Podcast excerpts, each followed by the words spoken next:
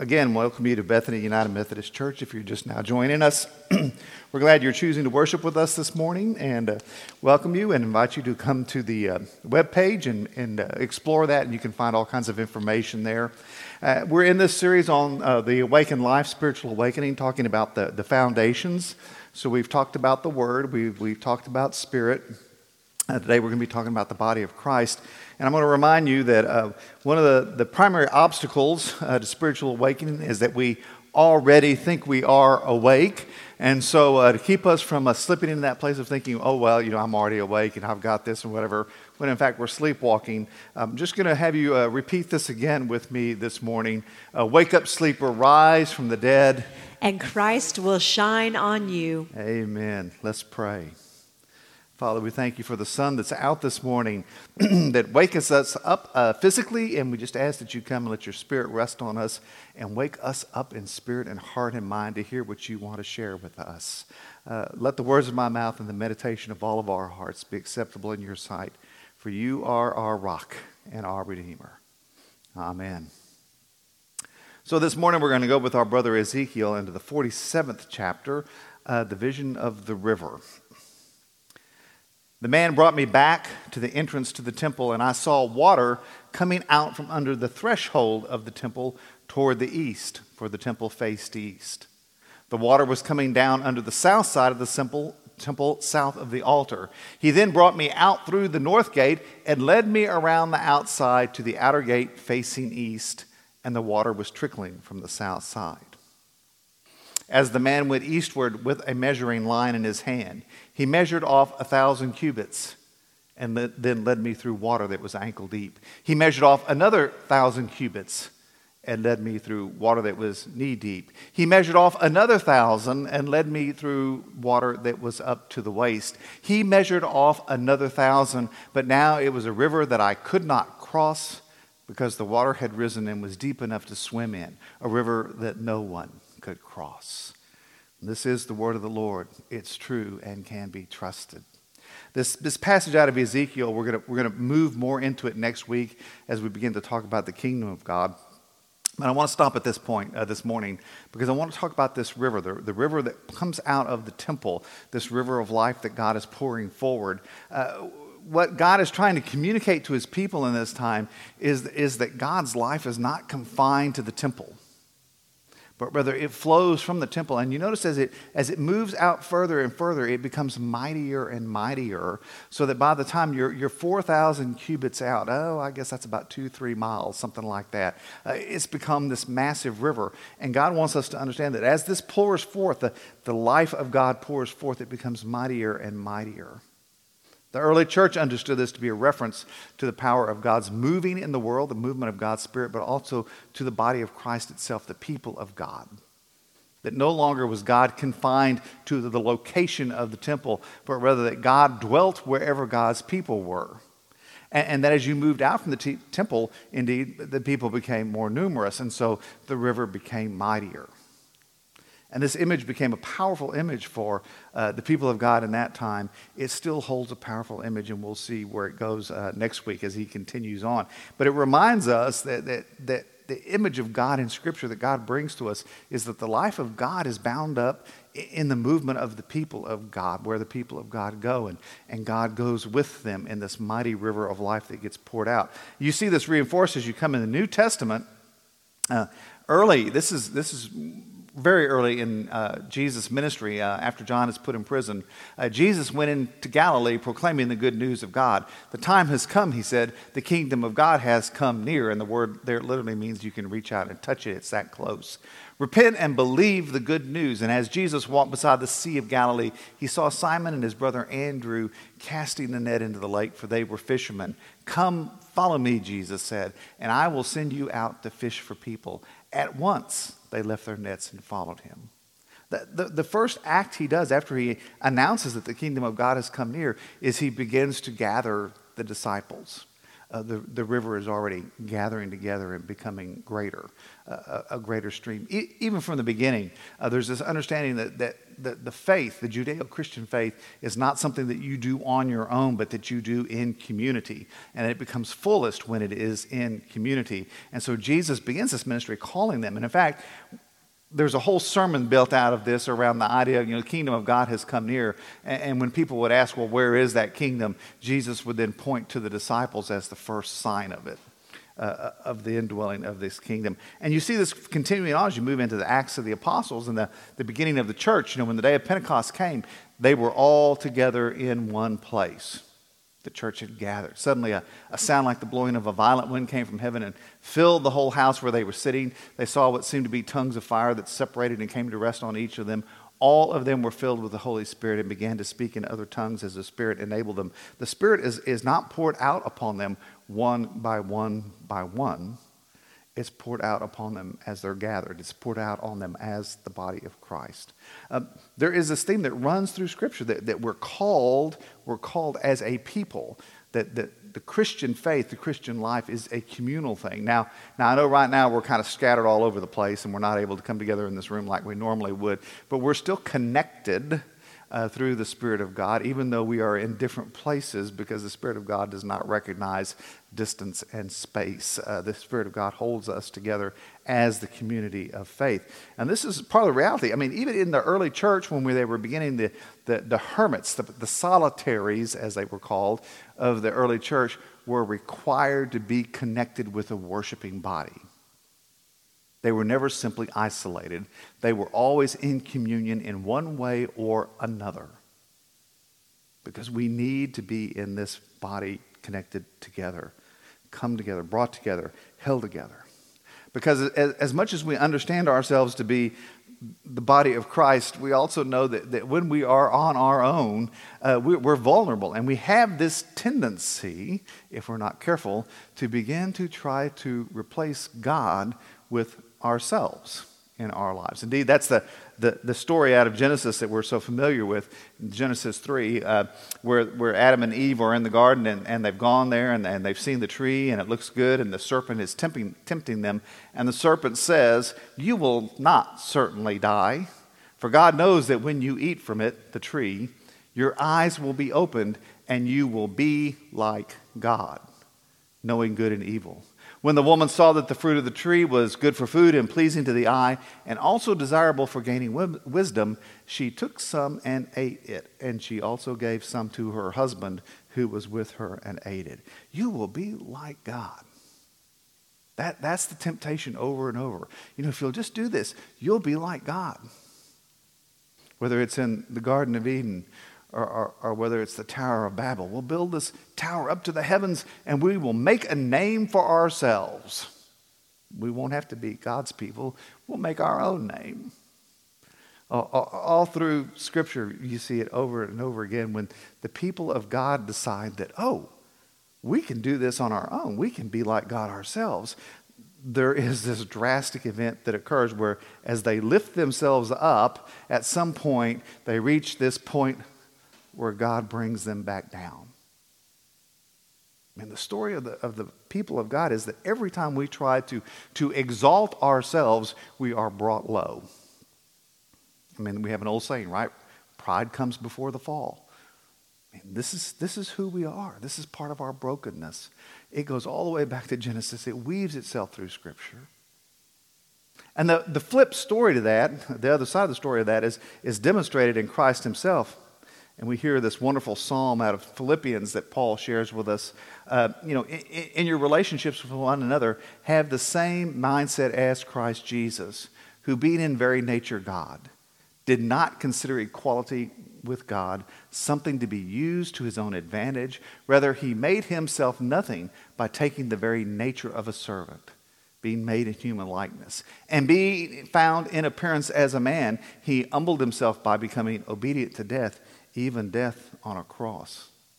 Therefore, God exalted him to the highest place and gave him the name that's above every name, that at the name of Jesus every knee should bow in heaven and on earth and under the earth, and every tongue acknowledge that Jesus Christ is Lord to the glory of God the Father.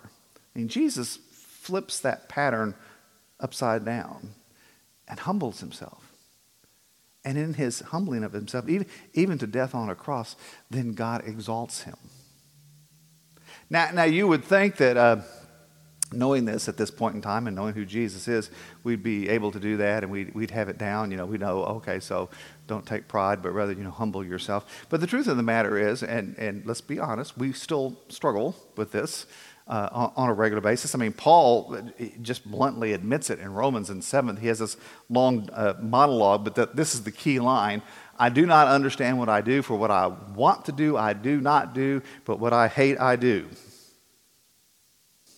I'm, I'm, getting somebody, one of, my, one of my singers is giving me an amen in here. Yeah. I mean, this is, this is, for me, probably the best definition of what it means to discover yourself in sin, discover your brokenness, and be honest about it.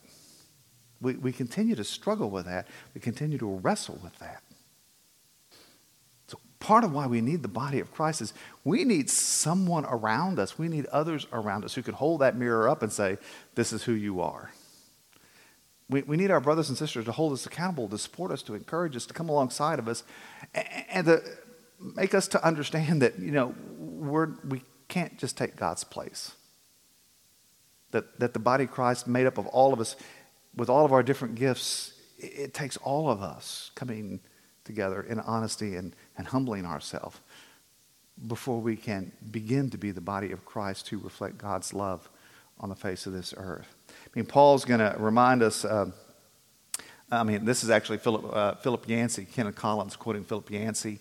I love this. By, by instinct, I feel I must do something in order to be accepted. I have to, I have to somehow make this happen. Indeed, just as in Wesley's own day, so many people today struggle in the ungrace of thinking that they must do or be something first in order to be forgiven, an approach that is actually the last gasp of the sinful self to micromanage its own life, its vain attempt to bring about redemption. Now, I, just want you to hear that last line and, and say, does this sound like me? The last gasp of the sinful self to micromanage its own life, its vain attempt to bring about redemption. I, I have the feeling, and I don't know this for sure, but I have the feeling that there's probably a number of you out there going, oh, that, that's, yeah, okay, maybe, maybe I am there. Uh, instead of relying on God to do this, maybe I'm, I'm trying to do this for myself. Paul reminds us, you know, we're, we're brought together in this body to support each other, to, to hold each other up. I urge you, brothers and sisters, in view of God's mercy, to offer your bodies as a living sacrifice, holy and pleasing to God. This is your true and proper worship. Now, notice as a living sacrifice. In other words, this is your life you're offering.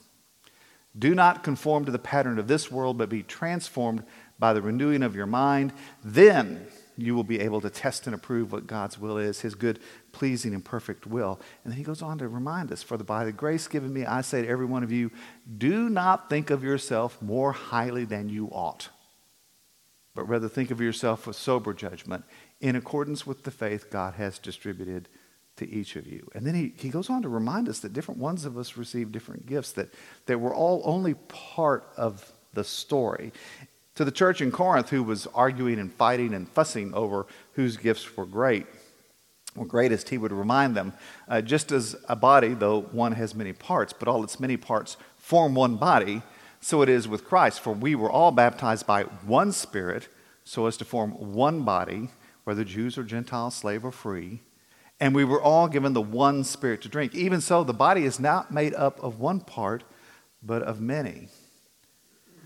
So, this understanding of the body being put together and pieced together and, and brought together from different parts was something that, that our, uh, the founder of the Methodist movement, John Wesley, understood so well. So, so as he went through and he preached and, and people came into relationship with Christ, he brought them together in groups, gathered them up where they could hold each other accountable, where they could support each other, where they could bring each other into that place of hum- humble obedience to God and the holy love of God. And that was the power of the Methodist movement. In his time, one of the great preachers, uh, evangelical preachers, was a gentleman by the name of George Whitefield. And this is a story uh, that one of the uh, early Methodist pastors, uh, Adam Clarke, recalls about a conversation between George Whitefield, the evangelist, and John Poole. And John Poole was a local preacher, a lay preacher. Uh, Whitefield said, Well, John, art thou still a Wesleyan? I think that they really did talk like that back then.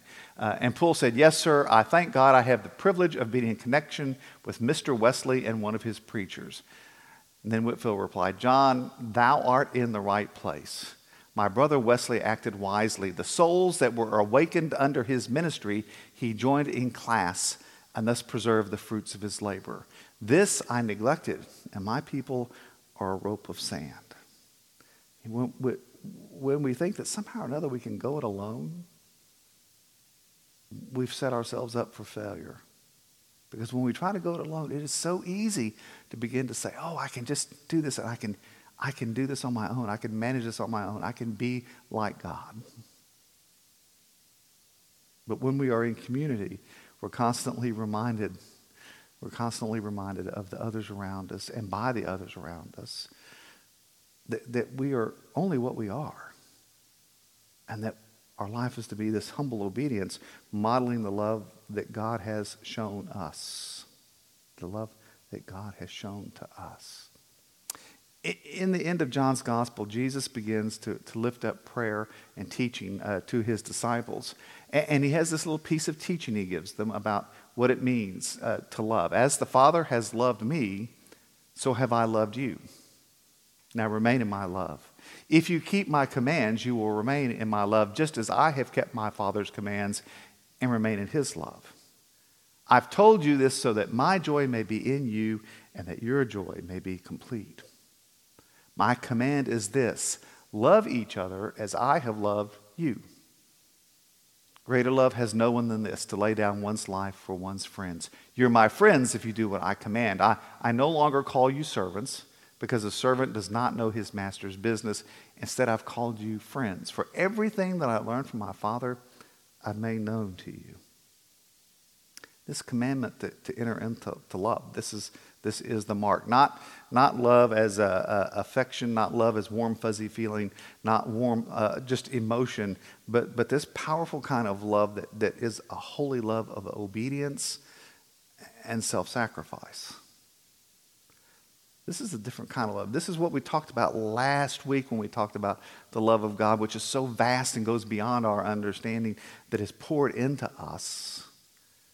But then God calls us to pour out with each other a, a holy love that is of great power. And it's this love that, that molds us in relationship into the body of Christ and makes us one. In his high priestly prayer, Jesus prays for us my prayer is not for them, the disciples that were present, alone. I pray also for those who will believe in me through their message, that all of them may be one, Father, just as you are in me and I am in you. May they also be in us, so that the world may believe that you have sent me. That, that inviting into the love of the Holy Trinity that we talked about last week. I've given them the glory that you gave me, that they may be one as we are one, I in them and you in me, so that they may be brought to complete unity. Then the world will know that you sent me and have loved them, even as you've loved me. It's that being united in, in God's holy love that is the sign to the world of who we are. Now, now too often in the church, we, we tend to forget that all of this, all this ties back to, to being in this relationship with Christ. And so I like to use this wheel this kind of image uh, that, that, reminds us, you know, the, what, what makes a wheel, what holds it together is the hub. That's, that's what makes it hold together. Everything comes back to the hub. And the hub for us as the body of Christ is the person of Jesus Christ and, and his love, this holy love that's poured out upon us. As we enter into that holy love that Christ has given us and then share it with one another, that's what defines us in the body of Christ. It's called relational discipleship coming together in this, this holy love. Not, not just in emotion and affection, but in this holy love that includes obedience, includes submission, includes humility.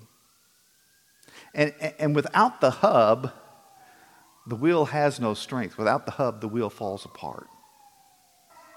And it doesn't matter how much we talk about unity, and it doesn't ha- matter how much our structure defines it, it doesn't ha- matter how much we legislate it or, or talk about it or whatever. without that connection with Christ, it falls apart. And the world sees that for what it is. My friend J.D. Walt has made a couple of comments around this. I want to share these with you um, as we talk here. Uh, the only meaningful witness to the world, the witness that will convince the world that Jesus is the Christ, is the character and quality of relationship among his followers. Now, I want you to hear that this sounds very similar, right? The world will know that you sent me and have loved them even as you have loved me that, that there's a similar reflection there. The, the witness to the world is, is that the holy love of Christ is poured into us, and then we share that with one another. When the, when the world sees us not loving each other in this way, the world sees our hypocrisy for what it is. The issue is not loving on strangers, it is living in real loving relationships within the body of Christ. It's, it's holding to that holy love that binds us together and that brings us in humility into the presence of Christ. The nature of Christ must be found at the micro level, or it will never be found at the micro level. I'm always reminded of uh, Alfred North Whitehead's wonderful saying, uh, you know, the love of mankind is mitigated by my violent dislike of the man who lives next door. Uh, th- this sense of, you know, it's, it's real easy to love people in the abstract. It's hard to love them in concrete. And, and, and, what we're reminded is that, that it's, it's only when we love them in concrete, when we love them at this micro level, one to one, that actually all of our talk about loving people makes any sense to the world. The church is the abiding fellowship the people of God have and exhibit through the Holy Spirit with each other.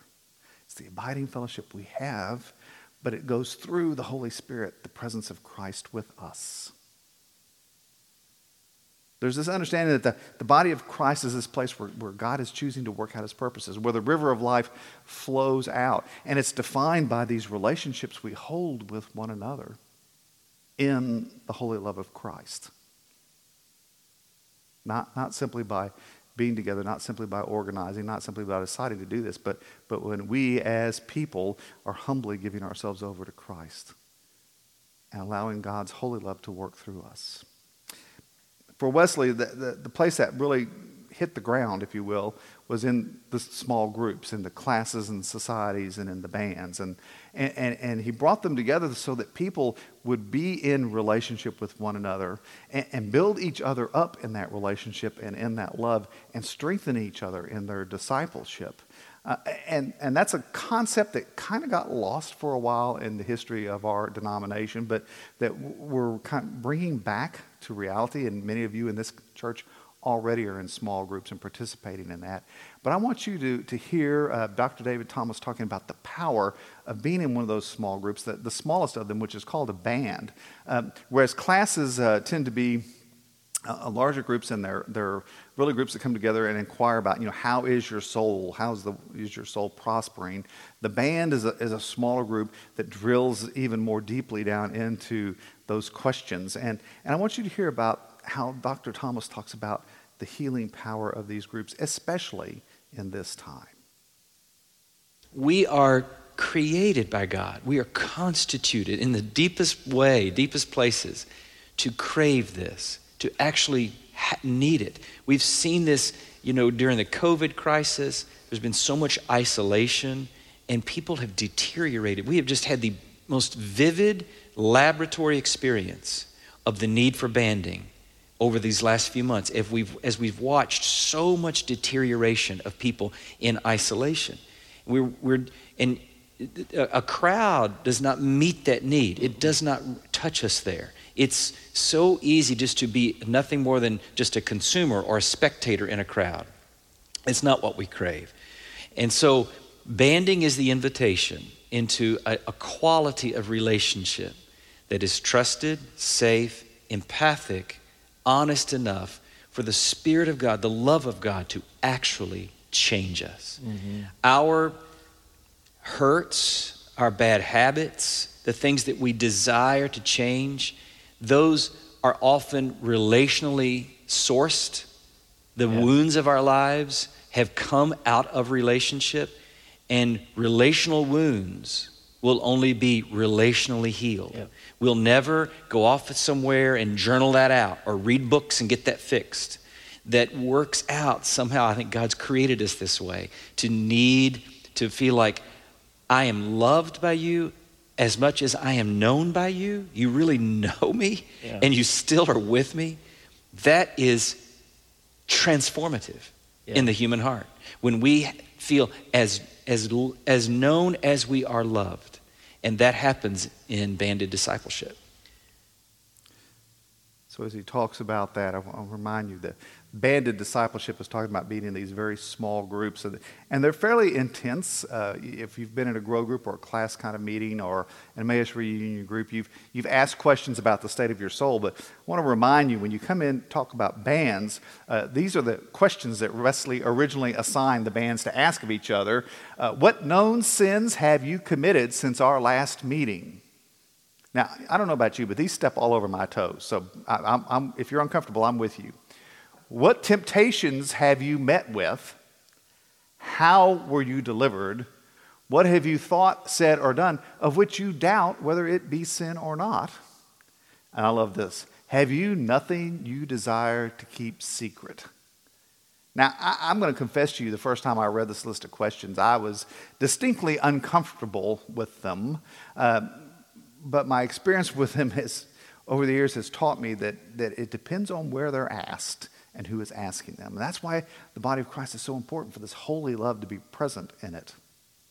To have someone ask these questions of you that you don't trust or you don't think is safe or you don't think is asking them out of love is probably going to be very frightening and threatening.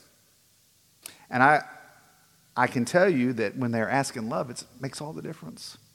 I first experienced this back in the late 80s in a, a small group in Corpus Christi that my, uh, my saint uh, Jake Reynolds called together. Now, Jake was about four decades older than me at that time.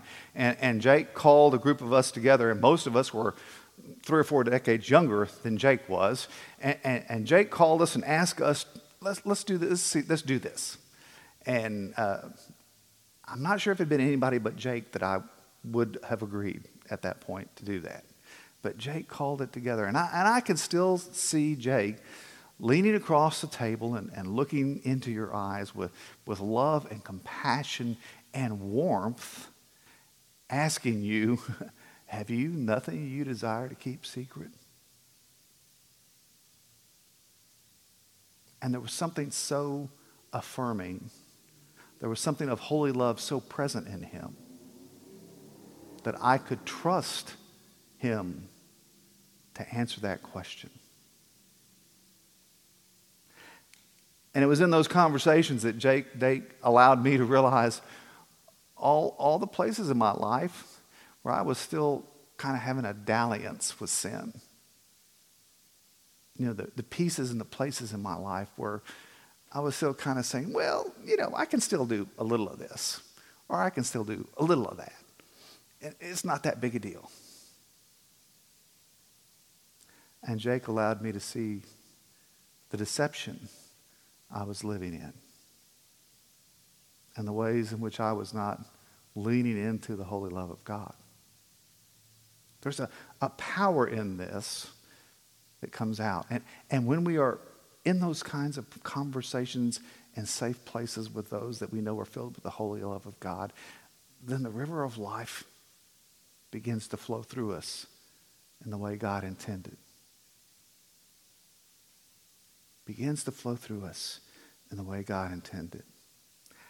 So I, I want to invite you this morning to think of, of the body of Christ. Now, we're going to talk about the kingdom of God next week, but I want to invite you to think of the, the body of Christ, this banded discipleship, this relational discipleship, where we, we come together as the people of God to, to hold each other accountable, to help us humble ourselves in the way we need to in the presence of God so that God might lift us up.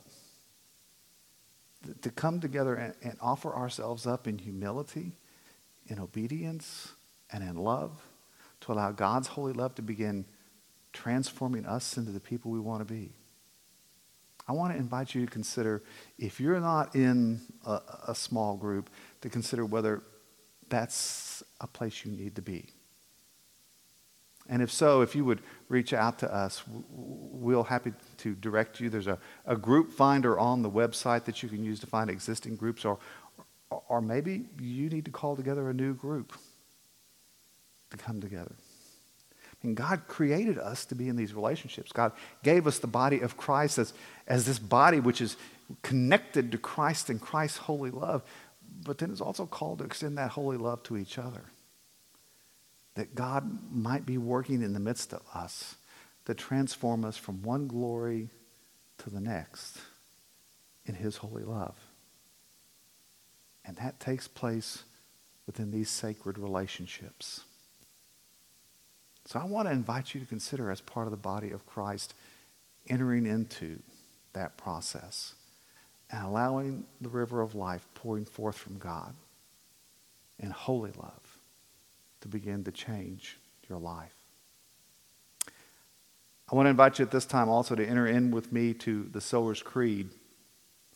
And as we do this each week and repeat this, uh, I want to invite you to listen and, and see if, if pieces of it are beginning to sound different to you or you're beginning to understand more what is being said within this creed. I invite you to join with me. Today, I sow for a great awakening. Today, I stake everything on the promise of the Word of God. I depend entirely on the power of the Holy Spirit. I have the same mind in me that was in Christ Jesus. Because Jesus is good news and Jesus is in me, I am good news. Today, I will sow the extravagance of the gospel everywhere I go and into everyone I meet. Today, I will love others as Jesus has loved me. Today, I will remember that the tiniest seeds become the tallest trees, that the seeds sown today become the shade of tomorrow, that the faith of right now becomes the future of the everlasting kingdom. Today, I sow for a great awakening. Amen. Now, I want to pray a prayer over you um, out of Ephesians 1. And I'm going to invite you, if you'll just hold your hands out to receive this prayer. And, and let me pray this blessing that Paul offers up to the church of Ephesus. I keep asking that the God of our Lord Jesus Christ, the glorious Father, may give you the spirit of wisdom and revelation so that you may know him better. I pray that the eyes of your heart may be enlightened in order that you may know the hope to which he has called you, the riches of his glorious inheritance in his holy people, and his incomparably great power for us who believe. That power is the same as the mighty strength he exerted when he raised Christ from the dead and seated him in his right hand in the heavenly realms, far above all rule and authority, power and dominion, and every name that's invoked, not only in the present age, but also in the one to come. And God placed all things under his feet and appointed him to be head over everything for the church, which is his body, the fullness of him who fills everything in every way. Amen.